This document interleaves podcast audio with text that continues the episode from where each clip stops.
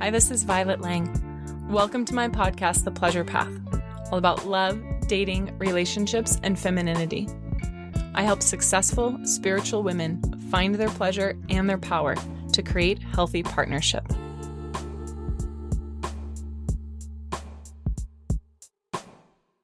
You might be surprised to discover that good men are everywhere if you know how to look. Listen now to make it easy to find a great man. Hello, and welcome to another episode of The Pleasure Path, a podcast where we talk all about pleasurable, powerful shifts in our perspective and in practice in order to create a more loving world for ourselves and for all of humanity. This episode, I want to talk about a question I get all the time and that you've probably heard from someone else in your life. Where are all the good men? And as a coach, I have heard this for the last decade. I've heard this even more than a decade from friends and colleagues. It seems like a question that's perpetually plaguing us. But there's a problem with the question. The question assumes that we have to go hunting or searching, that there's not good men just all around us. So I want you to imagine seeing healthy men everywhere. And I want you to expand your perspective of the masculine to not just be men as in a man a man that I would date or a man that I would have sex with, but to be the masculine in all of us. The masculine energy within a woman, the masculine energy within something in nature, the masculine energy within a piece of art that we see or music. This sense of where are all the good men is rooted in scarcity and it's rooted in maybe they're there, but I can't find them and I have to compete with other women if they are there. And I just want to change that perspective and, and turn it on its head. And I also want to give you some practices for how to really receive the abundance of men. Because everyone that I work with, both my male and my female clients, they seem to be stuck in a perspective of it's not happening or it's not happening for me both of which really lock us into a sense of futility and fatalism. And it's really hard to break out of that. I mean, I have gone through that on my own, both when it was time for me to date and, and find a partner, but also with my fertility journey and financially at times in my life. This, oh, it's not happening and it's not happening for me. But that's really a place of victimhood, of saying, oh, it's not happening because maybe there's someone else who's determining whether it's happening or not, or it's just not happening for me. It's not meant for me. We're walling off what we want from us.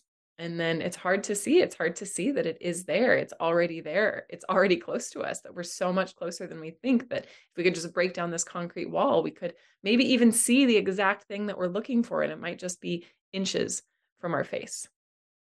So if you struggle to feel like there's an abundance of appropriate, healthy partners for you, or just an abundance of healthy masculine in the world, then this episode is for you.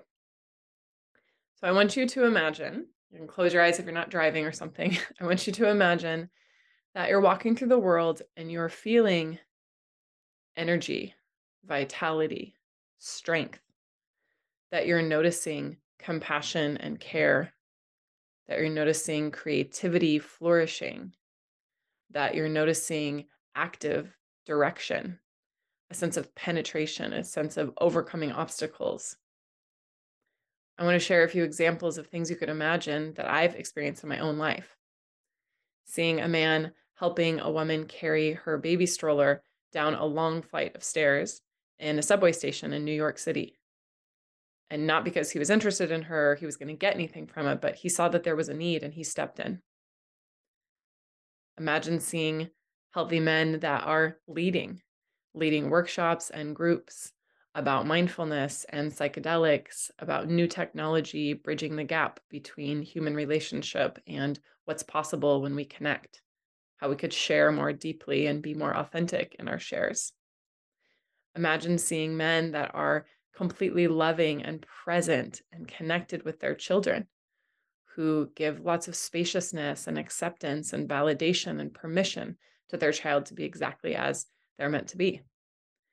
Imagine men who sit with each other in times of grief, and instead of mocking their tears, they wipe their tears from their face. They celebrate the grief. They honor the depth of the pain that the man is in. and see it not as a weakness, but as a strength that he's willing to grieve and to let go. There are so many opportunities every day to see healthy masculine and healthy men. But what we have to do is take off this idea of the patriarchal perspective. The patriarchal perspective is blinders. It says, oh no, men can only be a certain way in order to be masculine. They have to be financially successful. They have to be super physically strong. They have to be just aloof enough that, you know, there's some mystery, there's some uh, danger there. They have to have a clean track record with their relationships in the past and their relationship with substances and their relationships with their parents. And, you know, the list goes on and on and yet you know we also expect them to show up and be emotionally open and to be good partners and to read our minds and to express themselves articulately and and we've never shown them how to do this or rewarded them for doing this and i love that part of what my husband's mission in the world is is to lead great men and to help men find the greatness within them and to empower them to be pillars pillars of strength pillars of love pillars of connection not just in their families, but in their communities. And I've noticed that women in particular, I'm talking about heterosexual women, although I work with women of all different sexual orientations, but I've noticed that heterosexual women tend to walk around with the list. They have a list either written down, probably written down many, many times over the course of their dating life, or at least a list that they are always kind of chewing on. Like, oh, if I could just find a man who has this, this, and this, or you know, this combination. And there is part of the dating process called the Goldilocks part, which I will talk about in a little bit. But before we can get to the Goldilocks part, we have to get to the abundance part. We we can't narrow down our options so severely that it colors our thinking or or clouds our judgment. We first have to expand and be open-minded. Now, this doesn't mean that you should just find goodness where it doesn't feel right to you. Like you shouldn't put someone on a pedestal that doesn't feel like you can respect them. But it does mean taking off that patriarchal mindset, the narrowness of expression of the masculine, and expanding your perspective to include not just transcending the patriarchal mindset, but including all of these different flavors and textures of what the masculine could look and feel like. So, I want to give a really concrete example. One of my clients who I had worked with one on one for a little bit uh, last year, early last year. And then she did my program, Radiant Love. And so we had worked one on one, and then she came into this couple or this co ed program. It, it has couples and singles in it, but she came into this co ed container having already done some deep work with me on archetypes and communication patterns, her attachment style, flirting, how to use the apps, how to use meetups, you know, healing heartbreak that she's experienced from the past, changing her patterns of attraction all of that stuff that I work with people on either through my Queens of Pleasure program or one on one. But we had done that work together. And then she was in this container of, of men and women. And she was blown away. She was like, wow, I didn't even know that men like this existed. Men that are kind, compassionate, chivalrous, supportive, uh, uplifting, wise, protective, fun, and exciting. And I asked her, you know, at some point, like, well, why why did you feel like that men like that didn't exist you know we had already done a good amount of work together and i thought you had already been experiencing different types of masculine. And she said it's different to experience a type of masculine on a date where there's pressure and i'm thinking that i need to perform and i'm not sure what's going to happen in the future and does he like me? Do i like him? Like is this my person? So that's so different than being in a safe container where you know that no one is hitting on you there's no expectations of getting together with anyone or vice versa. There's no um, performance, there's no right way to do it. It's simply a safe container where you can express different parts of your energy, where you can witness other people express different parts of their energy, where you can share your trials and your triumphs, and where you can see real time men reflecting the beauty of a woman, men championing the power of a woman, men protecting the vulnerability of a woman, both one on one in a breakout room, but also as the larger group and, and as the whole. And she had this realization, this, this embodied knowing that, wow, healthy masculine is out there. There's a ton of different variety in terms of how that shows up. I don't have to have a list in my head. In fact, I just need to stay connected to my body and my heart while still being discerning and in my power. And it's up to me as a woman to really cherish and believe and hold this vision of healthy masculine in the world and in my partnership. And within a few months of finishing Radiant Love, she had met her now partner. Now, he has a different background than she expected. He a religious background than she expected. He has a different job and career than she had expected, and he has a different body type than she expected. So his religion, his job, and his body type were very different than what she had originally thought she wanted in a partner. And the re- reason I bring this up is because those are three areas that oftentimes trip women up because again they have this list of what his religion needs to be, what his job needs to be, and financial, you know, status needs to be, and what his body type needs to look like. I'm not saying that you should throw those things out the window, but I am saying maybe it's worth having a little bit of a wiggle room around those because it's really the felt experience we have with someone. It's how they make us feel and how we feel when they're around us. It's the shared values and vision that we have. It's the ability or lack of ability to get through conflict and stress and challenge with a stronger relationship instead of it weakening the relationship.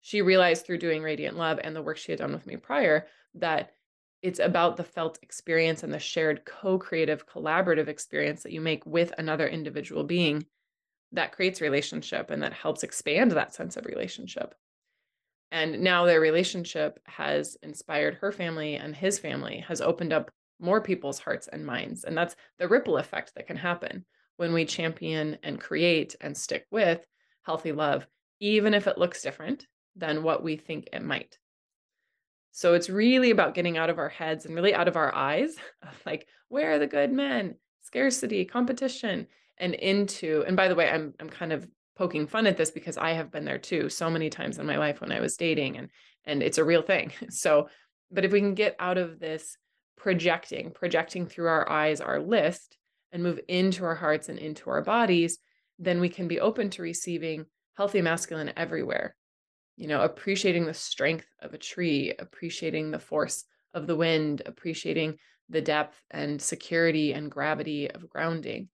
Again, the examples I mentioned of men helping other people, men standing up for what's right, men championing championing each other's vulnerability, men being wild and carefree and expressive and and boyish in all the ways that they probably weren't allowed to be uh, when they were when they were younger. So, like my client, it's really about doing some inner work to make those perspective shifts, to get in touch with our bodies and our longings and our heart, and then consciously putting ourselves in situations where we feel safe and supported to open our mind even further towards what healthy masculine could look like and feel like. Now, there's a book that I recently read, which I highly recommend, called The Flowering Wand by Sophie Strand. And it's all about the regenerative masculine. It's all about these different ways that we can see healthy men beyond the conditioning of what we've been told is healthy. Because what we've been told is healthy is really about dominance and not about partnership. It's really about um, this aloof enigma of a man that is closed off and in a tight little box versus healthy, supportive, inspiring, creative, masculine that uplifts all of us and that's in integrity with himself and, and with the world. So I highly recommend that book. But I also recommend to put yourself consciously in containers like my program, Radiant Love, or find another one. You know, my husband's program, Pillars of Presence, is phenomenal, but it is just men. It's it's not open to women. So these co-ed containers, authentic relating is another one. These are co-ed containers where you can feel that someone is holding the structure. So you just get to be you. You don't have to worry about someone coming on to you or what things mean. You don't have to perform. You just get to play like all of us need more opportunities to play to play in the world to play in our relationships to play in our connections and to to not feel like we have to do things perfectly and men need that but women need that too you know we've also been put into boxes and told what's right or what's wrong with our behavior and and everything else so what i love about radiant love and about co-ed containers is that you can really see and feel the texture of healthy relationship and then you can go into more of that Goldilocks phase. So the Goldilocks phase is after the abundance phase, after we've realized there's an abundance of men, there's an abundance of healthy men, there's so much yummy, you know, masculine, father, protector, um, creative energy in the universe. And I deserve that.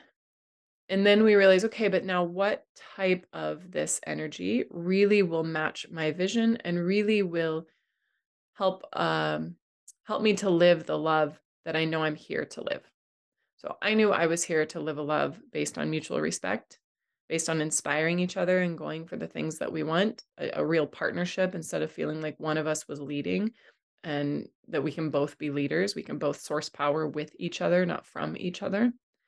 I also wanted a love that was about creating healthy family, especially after experiencing sexual abuse in my family and narcissism and emotional abuse and all sorts of other stuff. I knew that the type of love that I was meant to live was about integrity and safety and creating a new way of loving and family in addition to this shared partnership and integrity and vision and inspiration and all of those pieces were a big part of my vision and i wasn't going to get there when i was just focused on the list because the list is all about measurable exterior things and the vision is about internal feeling states and shared co-created experiences but when you get to this Goldilocks phase, it's about recognizing, okay, I know I'm going to have everything I want. I'm going to feel the feelings that I want to feel. I'm going to have a type of partnership and love that I was meant to live.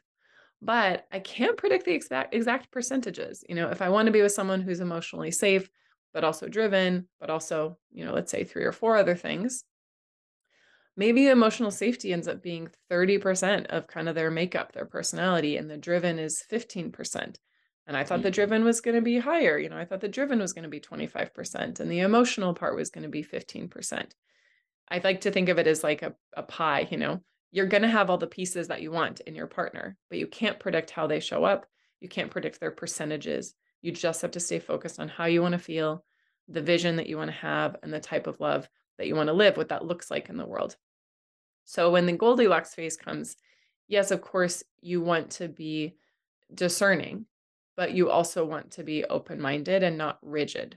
Because if we say, well, he's too emotionally available to me, I like a man who's a little less available, then you're blocking off the gifts of having someone who's really emotionally safe, a gift that your inner child probably really needs, even if your current adult self doesn't find that attractive. So I'm not telling you that you should date someone you're not into, but I am going to challenge our patterns of attraction and say most of our patterns of attraction are based in childhood wounding and patriarchal mindset. So if we can shed those blinders, if we can do the inner work on ourselves, if we can trust and see the abundance of men, then in the Goldilocks phase, it gets really fun. It's like, okay, I met someone who has all the things I'm looking for. Uh, that's wonderful. Like, I'm going to keep getting to know them. Or I met someone who has most of what I'm looking for, but they don't want a family and I want a family. So I'm going to keep dating. I'm going to keep my heart and mind open. I'm going to circulate my energies to meet someone who wants a family. And maybe that person won't be, let's say, quite as financially successful as the person I met who doesn't want a family. They're still meeting my needs. And by the way, love is about more than just getting my needs met. It's about what can we create together? And I can create a life with this person. I can create a family that feels good to me.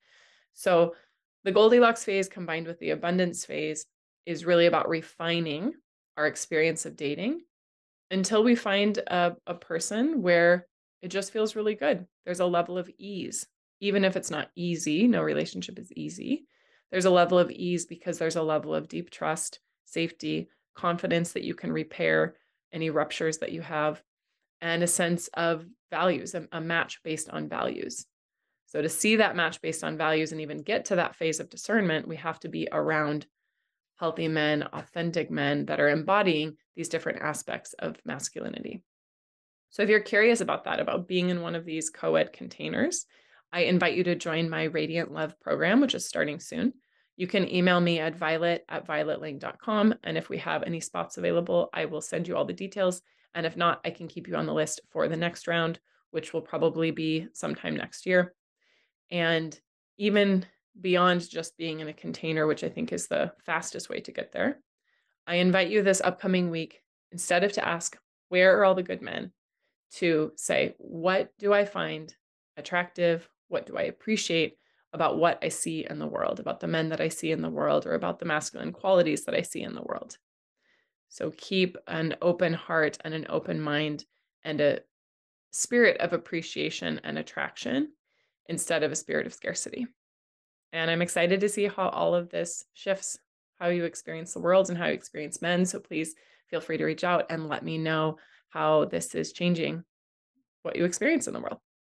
All right, I will see you in radiant love and or I will see you on the next episode. Thanks for tuning in and turning on for healthy love because better relationships mean more power, more creativity, and a better planet. If you want more love, pleasure, and power in your life, go to violetlang.com forward slash talk